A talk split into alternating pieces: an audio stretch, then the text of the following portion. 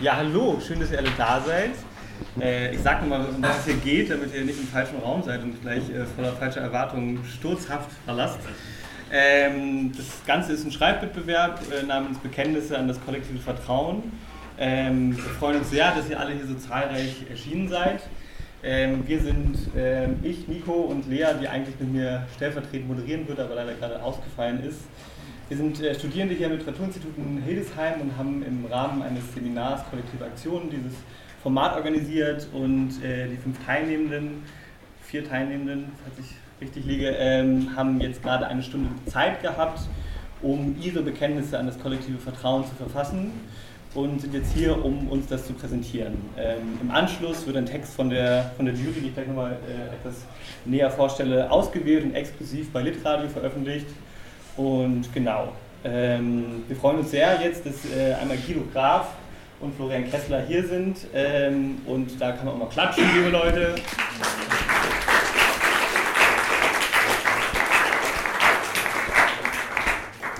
Florian Kessler war Mitherausgeber der Zeitschrift für junge Literatur, Bellatriste und als Teil der künstlerischen Leitung mitverantwortlich für das erste Prosanova Festival.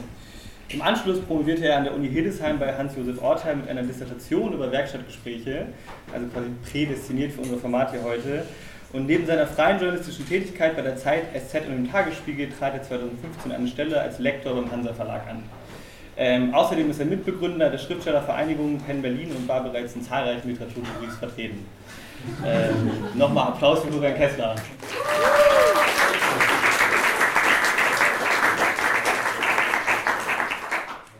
Guido Graf, falls ihr ihn nicht eh alle hier kennen, studierte Germanistik, Kunstgeschichte und Politikwissenschaft. 1995 promovierte er an der Universität Essen im Fach Allgemeine und Vergleichende Literaturwissenschaft. Von 1995 bis 1999 war er wissenschaftlicher Mitarbeiter an der Universität Essen und Koordinator für das Studienfach Literaturvermittlung und Medienpraxis. Seit 1999 ist er freier Journalist für Zeitungen, Zeitschriften und Rundfunk mit diversen Formaten von Kritik, Feature bis hin zu Hörspiel. Danach war er 1999 bis 2012 freier Redakteur und Moderator des Büchermagazins Gutenbergs Welt auf WDR 3 und seit 2008 ist er hier am Literaturinstitut äh, in Hildesheim und hat 2009, was inzwischen auch sehr prominent vertreten ist, hier überall Litradio gegründet. Ähm, und 2018 ist er dann Senior Researcher am Institut für literarisches Schreiben und Literaturwissenschaft in Hildesheim geworden und äh, freuen uns sehr, dass er hier ist. Einen Applaus für Guido.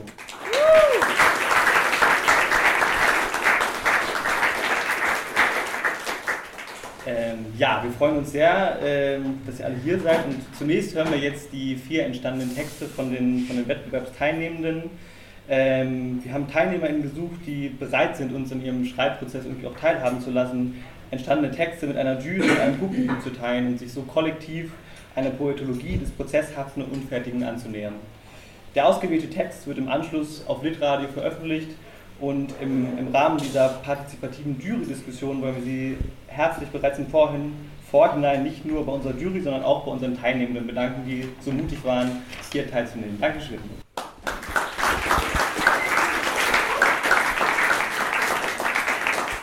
So, den Anfang macht Florian Felix und den bitte ich nun auf die Bühne.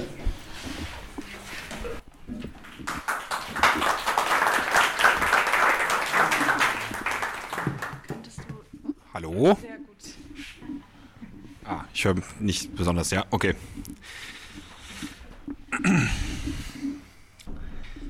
Ja, ich muss nochmal ein bisschen größer. Ups. So. Okay. Ich komme aus dem Misanthropozän äh, einer Ära, in der jeder Funke an genuiner Hoffnung, an authentischem Gefühl, an ehrlichem, aber fragwürdigen Vertrauensvorschuss kollektiv erodiert wird auf die kreativste, aber auch herzzerreißendste Weise, die man sich vorstellen kann. In meinem Zeitalter gehen wir nicht mehr aus.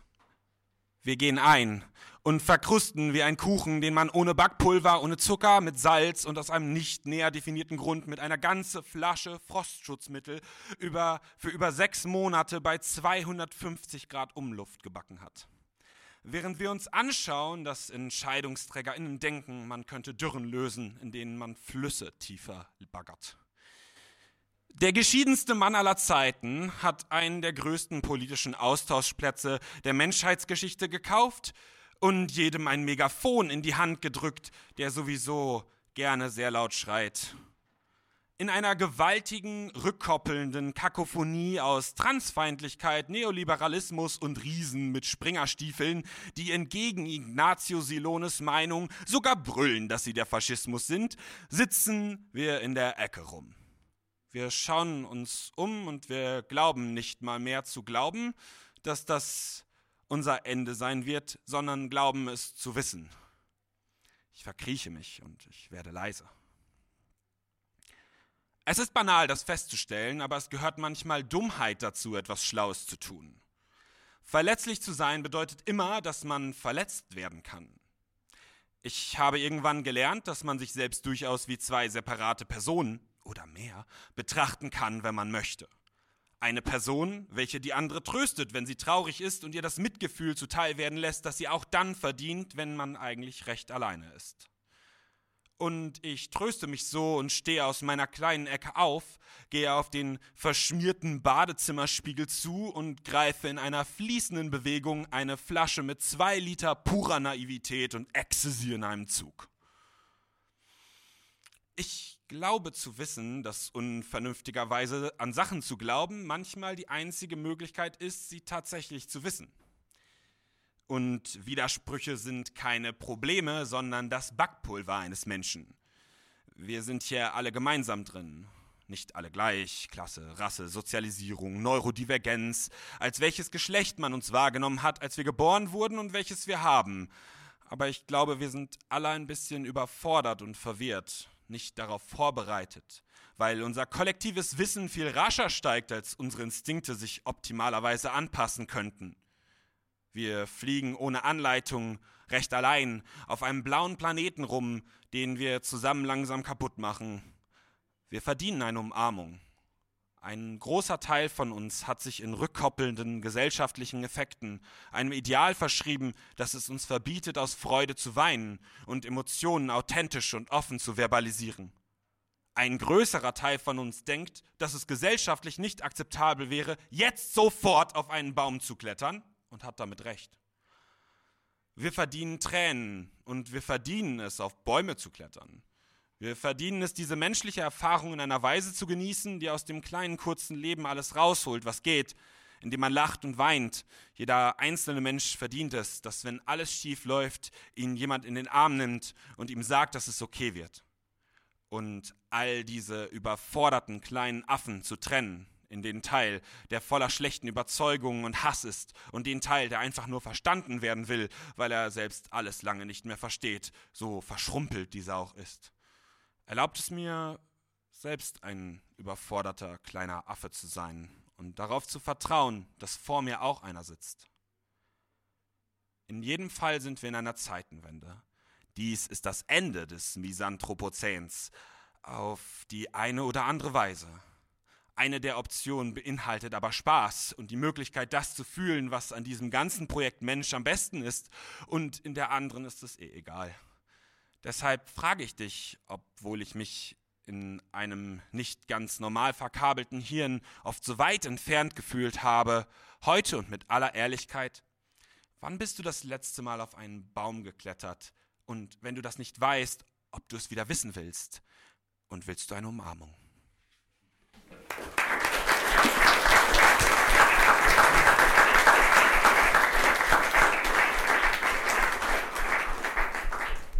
Dankeschön für diesen äh, sehr coolen ersten Text. Ähm, sitzt weiter mit äh, Celine Rimasch.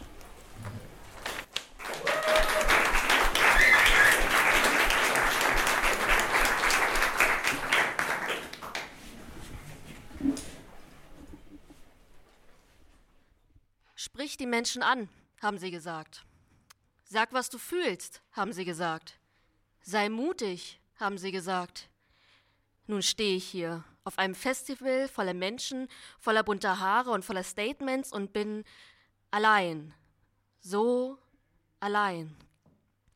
Um mich herum sind so viele Worte, laute Worte, die besser leise wären, gerade Worte, die besser krumm wären, wichtige Worte, die besser unwichtig wären.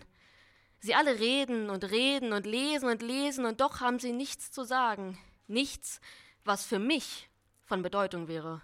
Denn ich sehe sie alle miteinander sprechen, sehe sie alle lachen. Nur ich spreche mit niemandem. Ich habe nichts zum Lachen. Ich verstehe sie nicht. Ich lehne sie ab. Ich verabscheue sie. Diese Menschen. Sie sind naiv. Sie glauben alles zu wissen und doch verstehen sie mich nicht. Das werden sie nie. Mit verschränkten Armen stehe ich am Rand des Festivals. Prosa Nova. Was ist das überhaupt für ein unaussprechlicher Name?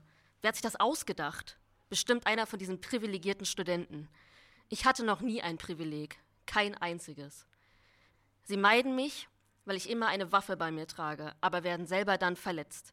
Sie meiden mich, weil ich genau weiß, wo der Larynx liegt, aber verschlucken sich an ihrer eigenen Spucke.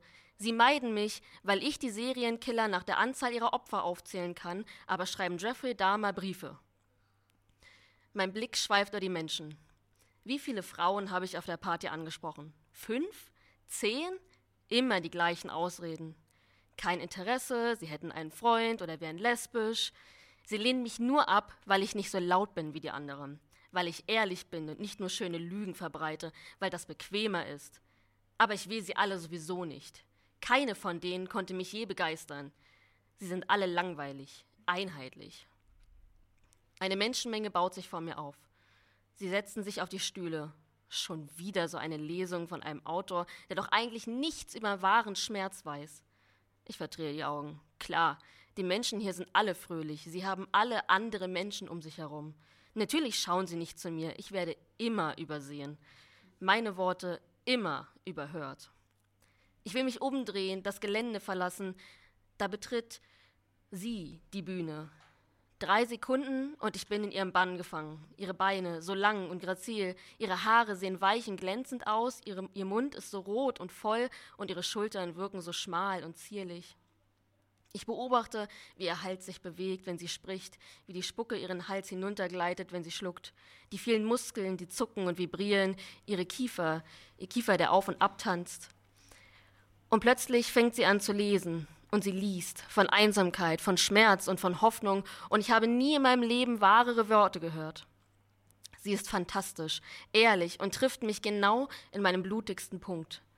Ich sehe ihr zu, wie ihre Finger über, über, ihren weichen Hals streichen, wie sie ihren Kehlkopf umspielen, genau da, wo die Stimmenbänder liegen.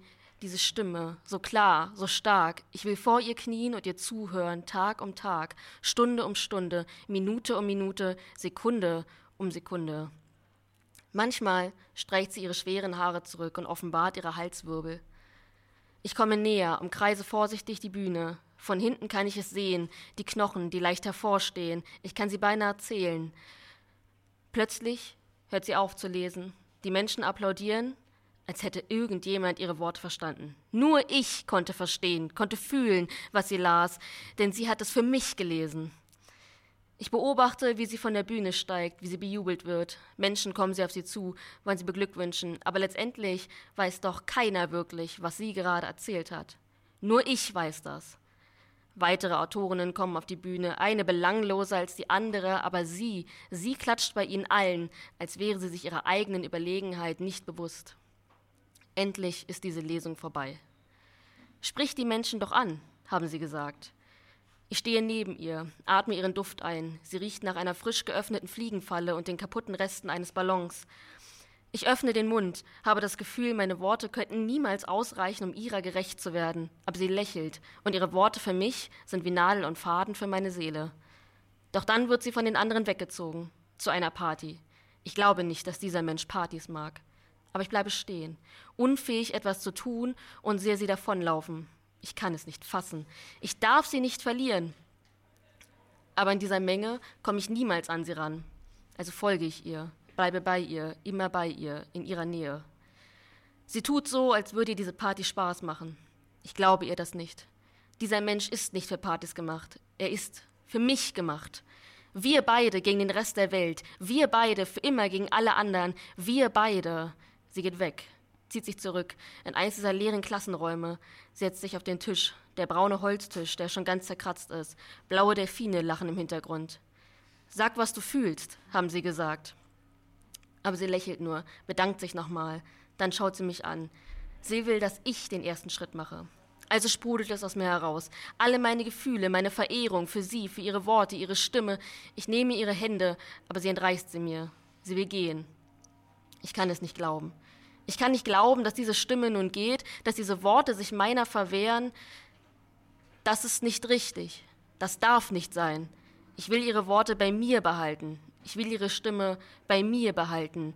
Ich will sie bei mir behalten. Sei mutig, haben sie gesagt. Also greife ich ihr Handgelenk. Ihre Stimme, ihre Worte, ich kann sie nicht gehen lassen. Sie ist so leicht und mein Messer so scharf. Wie schnell dauert es, einen Hals aufzuschneiden? Meine Klinge durch die zarte Haut zu drücken. Wenige Sekunden. Aber ihre Stimme, sie verstummt. Was habe ich getan? Ich schneide tiefer, lege Haut zur Seite, finde Muskeln, finde schimmernd rote Muskeln. Mein Messer bohrt sich tiefer, Blut läuft über den glatten Boden, bildet Pfützen und Rinnsale. Ich finde ihren Ringknorpel, ob ich ihn entnehmen kann. Mit etwas Kraft halte ich ihn in der Hand. Er ist voller Blut. Ich lecke es ab. Die bläuliche Farbe fasziniert mich. Ich stecke ihn in meine Tasche. Aber eigentlich will ich etwas ganz anderes. Ich schneide tiefer, wische das Blut immer wieder weg, schneide Hautlappen ab, durchtrenne Sehen, dann finde ich sie, die Stimmbänder. Sie sind grau. Bei ihr hätte ich gedacht, dass sie weiß sind, so weiß und rein wie ihre Worte. Ich ziehe sie heraus. Es knackt und schmatzt ein wenig, dann halte ich sie in der Hand. Für einen Moment betrachte ich sie im glänzenden Licht des Mondlichts, welches durch das Fenster hereinscheint. Hier ist ihre Stimme versteckt, hier kommen ihre Worte her. Schließlich stecke ich sie mir in den Mund. Ich sauge sie ein, wie Mamas Spaghetti, aber sie schmecken besser. So viel besser. Sie sind das Beste, was ich je gegessen habe. Nun wird ihre Stimme für immer mir gehören, für immer ein Teil von mir sein. Ihre Worte gehören für immer mir.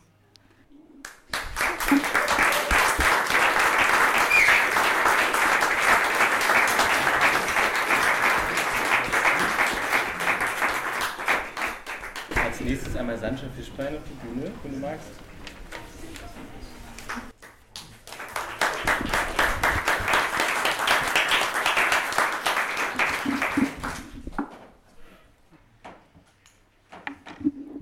Also ich weiß ja nicht, ob ich jetzt danach lesen will. ähm.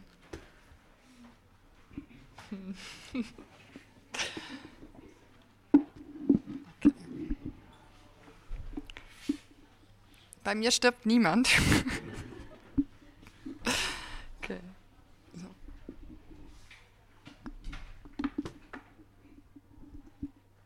okay. Bekenntnisse ans kollektive Vertrauen. Ich bekenne, ich leide unter einem kolossalen Vertrauensüberschuss gegenüber der kollektiven Mehrheit. Oversharing und dabei gar nicht mitkriegen, warum man es tut droppt die empfindlichsten Stellen in der Öffentlichkeit und vertraut auf die relative Gleichgültigkeit einer Gruppe. Bekenne, dass ich im kollektiven Vertrauen einen Platz habe. Nicht immer da, wo ich will, aber einen Platz, dessen relative Stabilität mir sehr bewusst ist. Vertraue, dass ich bei Rot stehen bleibe und bei Grün gehe. Darauf, dass ich nachts schlafe und niemanden ohne Grund ansprechen werde. Vertrauen, dass ich meine Körpersphäre von Fremden fernhalte. Man stelle sich vor, die kollektive Reaktion auf einen selbst sei jeden Tag aufs Neue völlig anders. Ein Ratespiel der Vertrautheiten. Ringelreihen der Mehrheitsansprüche, keine Grundannahme gilt zweimal. Heute ist der Tag, an dem ich die witzigste Person auf dem Planeten bin. Gestern habe ich für die Tatsache, dass ich auf zwei Beinen gehe, viele schiefe Blicke geerntet. Morgen reagiert ihr mit Unglaube auf meine erste Fähigkeit. Ich kann blinzeln. Ich jedenfalls vertraue darauf, dass ihr, je mehr ihr seid, desto vorhersehbar und reaktionsschwächer werdet. Ich bin so sicher darin, unbedeutend zu sein. Ich bin so sicher darin, dass hier nichts geschehen sollte, was mich verstören kann. Ich bekenne manchmal trotzdem darauf zu hoffen. Das Kollektiv aufzurütteln ist eine Umwälzung tsunamischer Ausmaße und ich, ich vertraue darauf, dass es mir sehr schwer fallen wird, solche Wellen zu verursachen. An dieser Stelle größte Faszination darüber, wie viel leichter digitale Tsunamis sind. Man stelle sich vor, dafür gäbe es reale Warnsysteme. Achtung, Achtung, Warnhinweis. Das nächste virale Video wird von Sanchia Fischbein an der Domäne im Versuch gedreht, das erste Mal eine Social-Media-App zu bespielen, während sie ihre Worte der Weisheit direkt am Mikrofon vorbeispricht. Lustig daran, wie sehr ihr mir und ich euch vertraue, ist die Trägheit des Ganzen. Vertrauen aufbauen ist schwer. Vertrauen loswerden ist schwer. Ich bekenne, in meinem Fall liegen viele kollektive Annahmen wohl richtig. Ich bin ein Mensch. Ich bin eine Frau. Ich habe diesen Text tatsächlich selbst geschrieben. Ich bekenne, ich weiß nicht genau, worauf ihr noch vertraut. Ich bin eine Serienmörderin. Do not trust me. Ist es dann Vertrauen, wenn die generelle Grundannahme so bedingungslos übereingestülpt ist oder eine Unterart von Entscheidungsfatigue? Wie kann das als Vertrauen gelten, wenn das Kollektiv mich damit gar nicht persönlich meint? Aber je mehr Parameter man einstellen kann, desto eher bleibt man bei den Grundeinstellungen und wie mühsam jeden einzelnen Vertrauensvorschuss auf mein Sein anzupassen und richtig zu stellen. Gehen wir lieber weiter davon aus, dass ich größtenteils banal bin. Den Rest behalte ich vielleicht sogar für mich. Der Drang, sich offen zu bekennen, hängt fest am Bedürfnis nach Resonanz. Und je größer die Gruppe derer, der man sich öffnen muss, desto weniger Bedeutung haftet daran. Sozusagen, je breiter die Schlucht, desto flacher das Tal. Und wer steht schon auf dunkle, unbekannte Klippen? Ich will bekennen, dass ich mir wünsche, akzeptiert zu sein, gemocht zu werden, Lob und ein freundliches Kopftätscheln zu bekommen, vielleicht nur, weil ich heute so gut existiere. Ich will bekennen, dass ich so arg banale Wünsche habe, dass es mir peinlich ist, meine inhärente Gewöhnlichkeit beim Versuch, originell zu sein, zu formulieren. Wenn ich mich nicht bekenne, kann niemand wissen, ob da was wäre. Schrödingers Bekenntnis sozusagen. Ich bekenne an dieser Stelle, ich vertraue darauf, dass jeder und jede hier mit mindestens passivem Wohlwollen zuhört. Ich bekenne, ich hätte lieber keine Metabetrachtung geschrieben, sondern eine richtige Geschichte. Ich bekenne, ich vertraue nicht darauf, dass irgendeine Person hier im Raum weiß, wie Bäume und Wolken schmecken, aber ich vertraue darauf, dass sie das Bild trotzdem annimmt. Nom, nom, nom, nom, nom. Wolken. Wie wäre es, lieber einem kollektiven Misstrauenbekenntnis zu geben? Vielleicht täte man es, um Miss wieder in Pferd zu verwandeln. Dann sollte diese Übung im Gegensatz euer vorgeschossenes Vertrauen in mich, kleines Individuum, ja eigentlich erschüttern. Vertrauen, dass ich grundsätzlich ehrlich bin. Ich hasse Tomaten. Wenn ich Heckenrose riechen, muss ich immer an meinen Ex-Freund denken. Ich habe einmal einen Rechtsanwalt bestohlen, aber es waren nur Kieselsteine. Ich kenne Pi bis zur 97. Stelle auswendig und ich mag den Geschmack von Acrylfarben. Vertrauen darauf, dass ich im Schreiben frei bin, erlaubterweise unehrlich. Ich habe gelogen.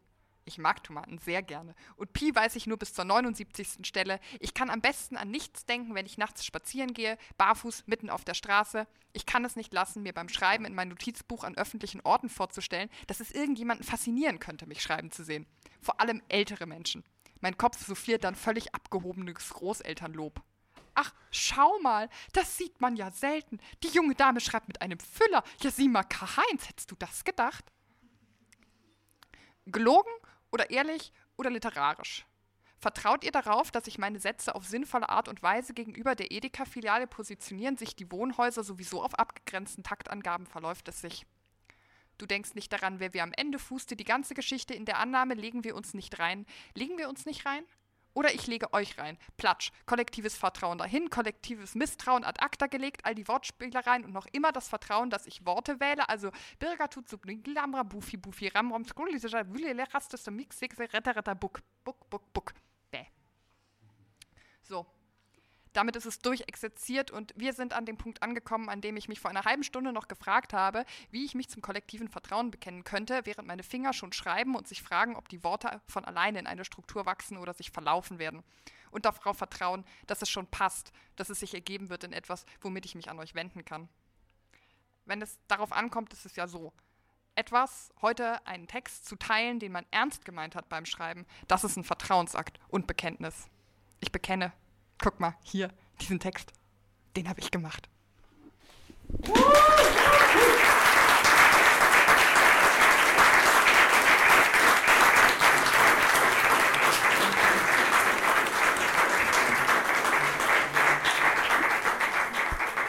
Als letztes kommt jetzt noch Judita Fischer, wenn sie noch hier ist. Der Nachname ist anders. Ah, okay, ist gut. Äh, du kannst gerne, ja.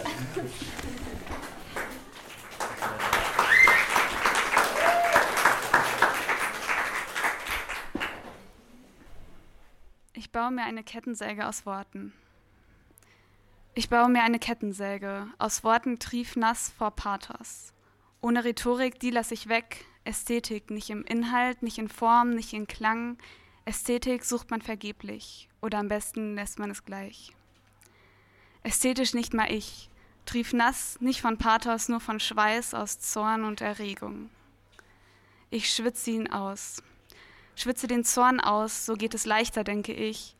Früher hätte ich ihn ausgekotzt. Ich will ihn nicht schmecken. Das ledrige Gefühl von etwas, dessen Wort ich nicht kenne, auf meiner Haut statt meiner Zunge. Meine Haut vergisst nicht. Meine Haut vergisst nie, auch wenn sie nicht mehr da ist, ich mich herausgeschält und sie erneuert habe, ein Generationentrauma. Ich baue mir eine Kettensäge, aus Worten triefnass vor Pathos, reihe Wort um Wort auf, knüpfe Zacken an Zacken, noch ist sie niedlich, noch wächst sie, ich schalte sie ein. Halte sie dir vors Gesicht, Zorn, umschleiche dich damit, meine hungrige Haut macht schon Platz für Neues, du bist blind, blind für Frieden, Friedlichkeit, Ruhe. Das gibt es für dich nicht. Das Kettensägenbaby unsichtbar wie ich, als ich klein war, du wehrst dich nicht, keine Bedrohung in ihnen, denkst du, während du zerfliegst und spritzt. Ich metzel dich nieder, und du kannst nichts tun, weil man Worte nicht verbieten kann, jedenfalls nicht hier, jedenfalls nicht mir. Auf dem Boden irgendwo das Drittel eines Os. Ich baue mir eine Kettensäge, aus Worten trief nass vor Pathos. Damit die Zahnräder laufen, schmier ich sie ein, hänge mich hin wie über ein Raststättenklo, pisse den Hass aus. Früher hätte ich ihn ausgekotzt, ich will ihn nicht schmecken. Noch stockt sie. Das nächste Wort, Liebe, trief nass, pathetisch genug, dass nun alles läuft. Wer braucht Schmieröl, wenn er Liebe haben kann? Der Hass wehrt sich, anders als Zorn, wirft sich fauchend umher, fügt sich nicht. Ausknopf. Sie bleibt stehen. Und vorsichtig puzzle ich zwischen Frieden und Liebe Selbstakzeptanz. Ich schneide mich, nicht vorsichtig genug. Immerhin ist mein rechter Daumen jetzt hassfrei. Dann der Anknopf, schnurrt noch lauter jetzt mein Pathos-Schweißpisse, geschmiertes Objekt, Versuch 2. Weich wie Zitroneneis, die Säge mein Löffel zum Portionieren. Ich portioniere nicht, ich zerstöre. Der Zorn ist zersprungen, der Hass zerfließt, schmilzt, nicht dahin, sondern weg, dann verdampft er. Das ist selbst mir neu, dass Hass verdampft. Eine Wolke mehr am Himmel. Und ich baue weiter.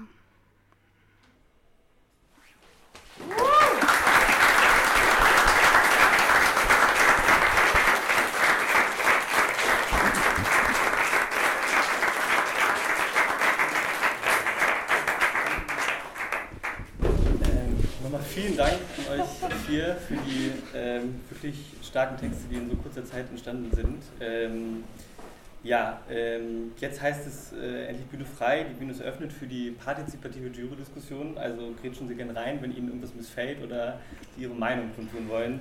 Ähm, zunächst aber übergebe ich das Wort an unsere Juroren Guido Graf und Florian Kessler. Nochmal Applaus bitte.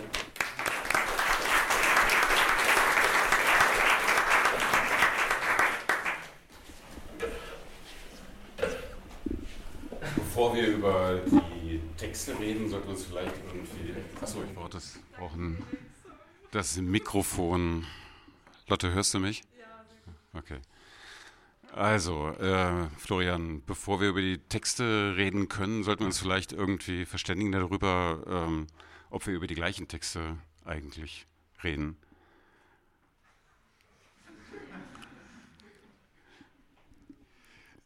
Ja, durchaus. Und ich habe da Zweifel. Ich habe äh, meine Zweifel lagen ja schon allein daran begründet, dass ich äh, den Eindruck hatte, du hast die ganze Zeit äh, auf deinem Smartphone rumgetippt, äh, statt zuzuhören. Ähm, etwas, was ich in Juries halt häufiger beobachte, also so diese Abwesenheit von Aufmerksamkeit, um halt mit gewissen vorgefassten Meinungen sowieso dann in diese Diskussion reinzugehen. Ja, das hat aber auch einen Grund. Das liegt an deiner Generation von Germanisten, die nur den Text sehen und nicht die Welt. Ja. Ja, das macht die Geschichte jetzt natürlich ziemlich einfach, weil ich äh, im Gegensatz zu dir dann offenbar ähm, zugehört habe. Und äh, mir durchaus auch Gedanken über die Texte gemacht habe. Ähm, ich hoffe, deine Twitter-Follower äh, haben die Zeit jedenfalls genossen, äh, während gelesen wurde. Ich war gar nicht auf Twitter. Ich habe ein bisschen gegoogelt und ich habe vor allem gegoogelt, was das alles zu bedeuten hat, wenn man über das Thema dieser Texte spricht. Das Thema ist wichtig, einzelne Texte waren wichtig. Du weißt nicht mal welche, weil du derartig in deiner Hermeneutik verstrickt bist, dass du gar nicht weißt, wo wir auch nur stehen.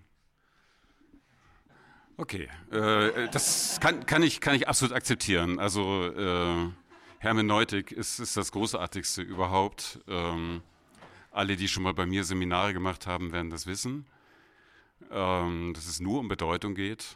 Ähm, aber was waren denn jetzt für dich die Themen äh, dabei?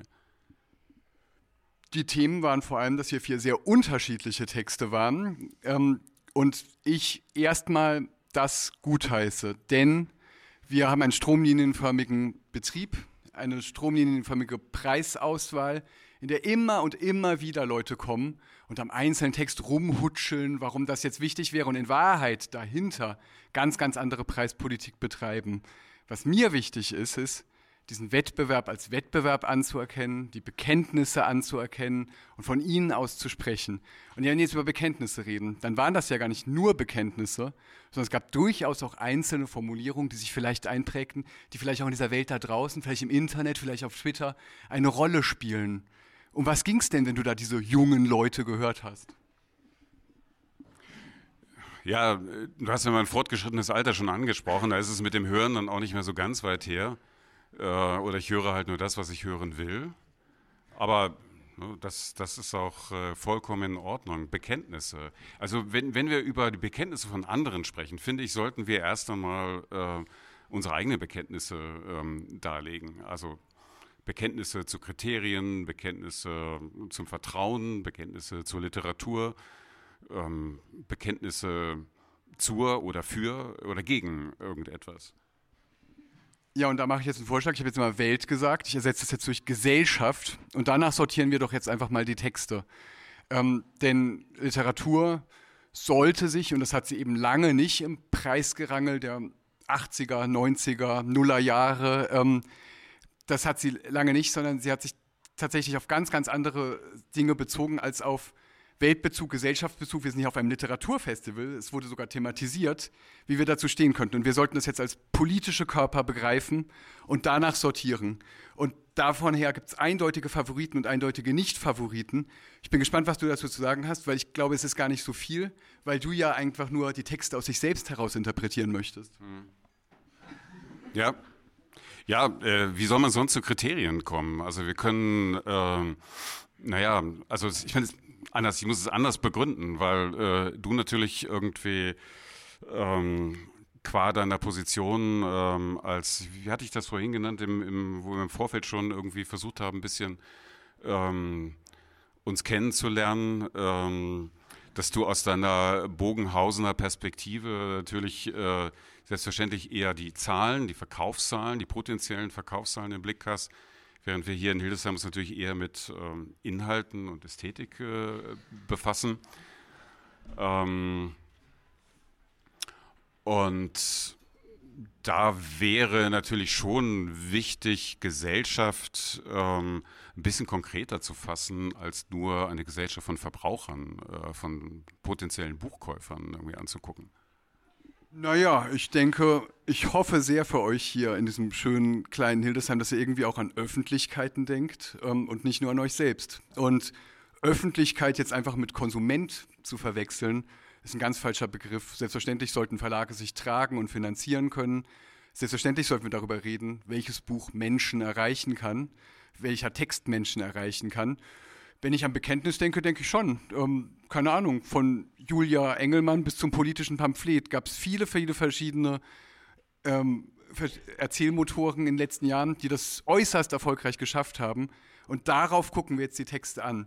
Das Problem ist ein ganz bisschen, ich werde jetzt keinen Favoriten, keine Favoritin nennen, denn ich kenne das Spiel schon aus vielen, vielen Jury-Sitzungen.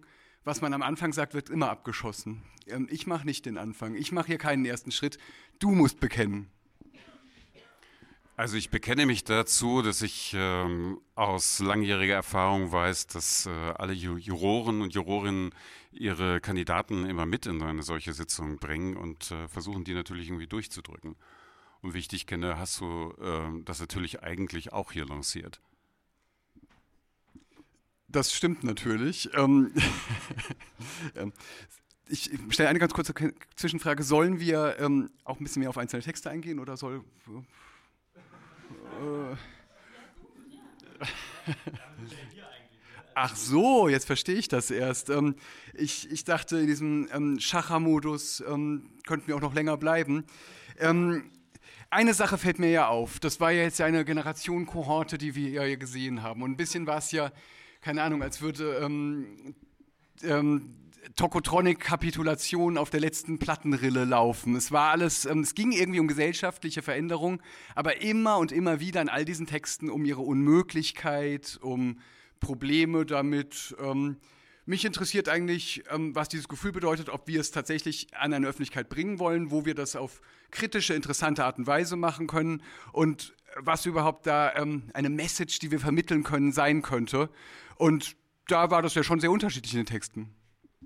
Also Tokotronik liefert natürlich ein gutes Kriterium, äh, gerade hier an diesem Ort. Und äh, äh, ich weiß gar nicht, ob das, ob das auf Kapitulation war oder auf der folgenden Platte, aber sag alles ab. Hm, du musst nie wieder in die Schule gehen, die Bäume werden auch von selber grün. Ähm, von daher ähm, ist eigentlich die Auswahl klar. Ähm, da habe ich jetzt auch wieder einige Zeilen, mit denen ich antworten kann. ähm, an, andere Beispiele ähm, sind aber in den Texten durchaus vorhanden. Es sind ja junge Leute, wahrscheinlich kennen die gar nicht Tokotronics, aber egal. Ähm, ich sage noch ein schönes Tokotronik-Zitat dazu. Nein, ähm, mache ich nicht, sondern denke jetzt, dass ich einen ganz klaren Favorit, eine Favoritin habe. Und zwar ist es in diesen Texten mehrfach der Fall gewesen, dass sie irgendwie übergriffig wurden, dass etwas ähm, das Maß der Dinge überschritt das war interessant. Andererseits hatte ich auch wieder das Gefühl, es ging ja gerade um dieses Kapitulationsgefühl. Irgendwas schien da nicht zu funktionieren mit dem gesellschaftlichen Anstoß, mit dem gesellschaftlichen Motor. Vielleicht sollten wir den durchzementiertesten Text, denjenigen, der am passivsten ist, der am verweilendsten ist, der am erschrockensten am Rande des Geschehens und der Veränderungen steht, vielleicht sollten wir ihn auswählen, oder was sagst du dazu? Also es beunruhigt mich gerade, weil ich ähm, genau eigentlich ähm, anders, als ich das von dir kenne, von dir sagen meine Meinung äh, gerade vorgelegt bekommen. Volltreffer. Ja. Total daneben. Was war denn da los? Geil. Nach großen Preisentscheidungen oder ähm, Juryentscheidungen wird heftig gestritten. Die interessierte Teilöffentlichkeit ereignet sich gerne im Internet und dabei bildet sich ganz schnell eine Art Meta-Jury, die die Arbeit der Jury kritisiert. Und zu dieser Jury bildet sich eine Meta-Meta-Jury, die der Meta-Jury vorwirft, die eigenen Kriterien seien schlecht, voreingenommen oder sonst wie, saumäßig. Und man solle doch aufhören, sich so aufzuführen. Der Preisträger oder die Preisträgerin muss den Eindruck haben, er oder sie seien von Jurys umzingelt. Und einige davon machen gar keinen Hehl davon, dass sie die Entscheidung für falsch und ihn oder sie selbst damit für den falschen Preisträger oder die falsche Preisträgerin halten. Dankeschön. 2004. Ich finde es wichtig, Juryentscheidungen kritisch zu begleiten und ähm, Kriterien herauszufordern, Transparenz ähm, zu versuchen zu erreichen oder gleich über andere Förderstrukturen nachzudenken. An Gerechtigkeit glaube ich nicht so richtig, weil wie gesagt, es wird schon ewig über Jurys gestritten und die werden immer wieder reformiert und trotzdem sind hinterher alle unzufrieden, jedenfalls oft. Deswegen möchte ich auf die andere Jury zu sprechen kommen, die innere Jury die, die am Rand der leeren Seite sitzt und im eigenen Kopf. Man glaube nicht, dass die weniger voreingenommen ist, feinere Kriterien hat oder weniger dazu geneigt ist, Äpfel mit Birnen zu vergleichen. Sie setzt das eigene Schreiben in Beziehung zum literarischen Feld und da entstehen oft die merkwürdigsten Rückkopplungen. Und sei es permanente Vergleiche, Vergleiche, Vergleiche. Das kann für das eigene Schreiben vielleicht auch produktiv sein, oft ist es aber genau das Gegenteil. Und auch für das eigene Selbstwertgefühl hat das oft schlimme Auswirkungen. Ich glaube, dass diese Jury die ist, die den langfristigen Einfluss auf das eigene Schreiben hat. Und deswegen finde ich wichtig, sich auch mit ihr, ihren Kriterien auseinanderzusetzen und ihr manchmal auch zu sagen, was wirklich nicht geht. Äpfel mit Birnen zu vergleichen. Ich danke euch und wünsche noch ein sehr schönes Festival. Hi, ich versuche es kurz zu. Hot Take in zwei Teilen. Einer zu Abkapselung und Wettbewerb, Konkurrenzverhalten und Teil 2 zu Wahrnehmung und Arbeit. Ähm, zum Arbeiten habe ich das Gefühl, muss ich mich manchmal abkapseln, weil ich sehr gerne Lyrik lese und sehr gerne den Betrieb folge und schaue, wer bepreist wird. Hey, meine Freunde kriegen was, toll, eine Freundin hat was bekommen, nice, super. Aber das beeinflusst mein Denken auch leider. Und manchmal kommt es dann zu so giftigen Sachen wie, muss ich mein Schreiben ändern, um irgendwas zu kriegen. So, Validierungsproblem, Kindheitstrauma, andere Sache, das ist mein Ding. Aber ich weiß nicht, ob nur ich das habe. So, und in diesem Moment möchte ich mich dann abkapseln, weil ich dann sagen will, okay, ich will meine Gedichte und meine Texte schreiben. Viel mehr mich selbst behaupten, Selbstbehauptung schreiben, als dass ich irgendwen gefällig bediene. So, ich will nicht, dass meine Texte gefällig sind. Andererseits gibt es dann dieses blöde Konkurrenzverhalten in Wettbewerben. Und wir brauchen, also ne, Validierungsschild, so Wettbewerbe mag ich, Preisgeld ist geil, andere Diskussion, aber ist geil und wichtig. Und ähm, dann kommt aber dieses Konkurrenzverhalten. Ich meine, wir wissen alles, es gibt tausend Wörter und tausend Texte mit einem Preis bepreist werden könnten, aber es wird nur einer. Und das bringt einen zum Nachdenken über das eigene Schreiben und kann dahingehend verändern wirken. Und man braucht ganz viel mentale Stabilität und Kraft, um das auch mal auszuhalten, glaube ich. Oder eine gesunde Portion Ignoranz. Vielleicht ist es auch eine gute Mischung kann keine Antwort. Teil 2, Wahrnehmung und Arbeit. Ähm, häufig habe ich das Gefühl, ich bin viel mehr, ich kriege viel mehr die Wahrnehmung meiner Arbeit zu spüren, als dass ich irgendjemand meiner Arbeit auseinandersetze. Ähm, ich habe dieses Jahr eine Schreibwerkstatt gegeben, war öffentlich ausgeschrieben. Die Veranstalterinnen haben Mails bekommen mit, warum nehmt ihr den? Als ich für Bachmann nominiert wurde, hieß es, ja okay, vielleicht habt ihr den richtigen Riechen. Ich habe gefragt, ob die Mails alle von Männern kamen. Das taten sie. Und das ist das nächste Problem. Ähm, ich habe das Gefühl, ich werde nicht für meine Arbeit wahrgenommen. Ich werde wahrgenommen dafür, wie die Arbeit wahrgenommen wird. Ähm, und dahingehend sind Wettbewerbe vielleicht noch wichtig, aber auch genauso stehen sie uns im Weg.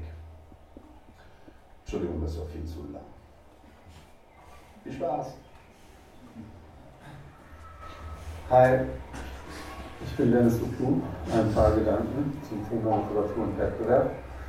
Ähm, in einer Marktgesellschaft, also in einer Gesellschaft, in der Güter vornehmlich über die Institution des Marktes an Abnehmerinnen gelangen, steht Literatur vor einem großen Problem, weil hier etwas verteilt werden soll, was ähm, in seinem Wesen der Idee des Wettbewerbs widerspricht, sondern eher ähm, der Idee des ähm, Kreierens, des Zusammenkommens, des Austauschs und ähm, nicht einem System der Konkurrenz, anders als ähm, Güter, die miteinander sehr vergleichbar sind, Kaugummis oder sowas. Es das Konkurrenzsystem hier für eine Verteilung von Kunst eher störend bis hin zu Zerstörung. Ähm, aber das Problem ist viel größer als Literatur oder Literaturbetrieb. Und die Frage ist, wie gehen wir als Autorinnen damit um? Und ich glaube, ähm, indem wir uns lesen und uns gegenseitig zu Instanzen werden, die ihre Kriterien außerhalb der Anreizmechanismen vom Markt und Wettbewerb finden. Liebes Prosanova-Team, ich habe die Mail gelesen und gemerkt, dass ich zu dem Thema gar nichts sagen kann. Weil ich zum einen noch nie in einer Jury saß, außer in der Auswahlkommission für Texte am Literaturinstitut. Ich verfolge auch, Schande über mich, keine Preise, also wirklich null Ahnung von gar nichts, weder wer das entscheidet, noch wer gewinnt. Hab dann darüber nachgedacht, ob ich wenigstens was zu den Auswahlverfahren Hildesheim sagen könnte. Aber selbst hier kann ich wenig sagen, außer, dass es nice wäre, wenn sich mehr BIPOX, Personen verschiedenster Herkünfte, Hintergründe bewerben würden, weil unser Studiengang sehr wenig divers ist, was aber nicht unmittelbar an der Schwelle Eignungsprüfung liegt, sondern daran, wer sich überhaupt bewirbt. Und da müsste man dann natürlich an ganz anderen Ebenen ansetzen, die auch die Struktur betreffen, Kommunikation nach außen. Was ist eigentlich der Literaturbetrieb und ein Literaturinstitut? Wer schreibt eigentlich? Wer weiß, dass es diese Studiengänge gibt? Wer studiert das überhaupt? Und wer will nach Hildesheim? Riesiges Thema. Dann wieder die leidige Frage, wer leistet es sich eigentlich, was Künstlerisches zu studieren? Das muss natürlich immer intersektional betrachtet werden. Ich schreibe mich hier auch gar nicht frei. Ich bin selbst Teil dieser Struktur. Wie sieht diese Struktur überhaupt aus? Was ist meine Rolle darin? Was kann ich tun? Was tue ich nicht? Wo setze ich Grenzen? Wo bin ich durchlässig? Ich glaube, ich schweife ab. Danke für eure Anfrage.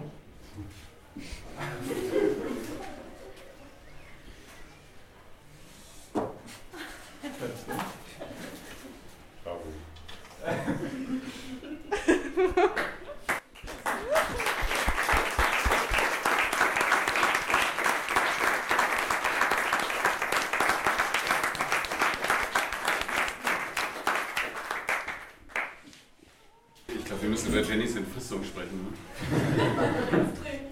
Dringend. Ja, wie wird jetzt entschieden mit dem letzten? Oder habe ich es selber noch nicht verstanden? Wir haben doch schon festgestellt, die Entscheidung ist längst gefallen. Aber es waren total tolle Texte. Das kann man sagen. Von der Jury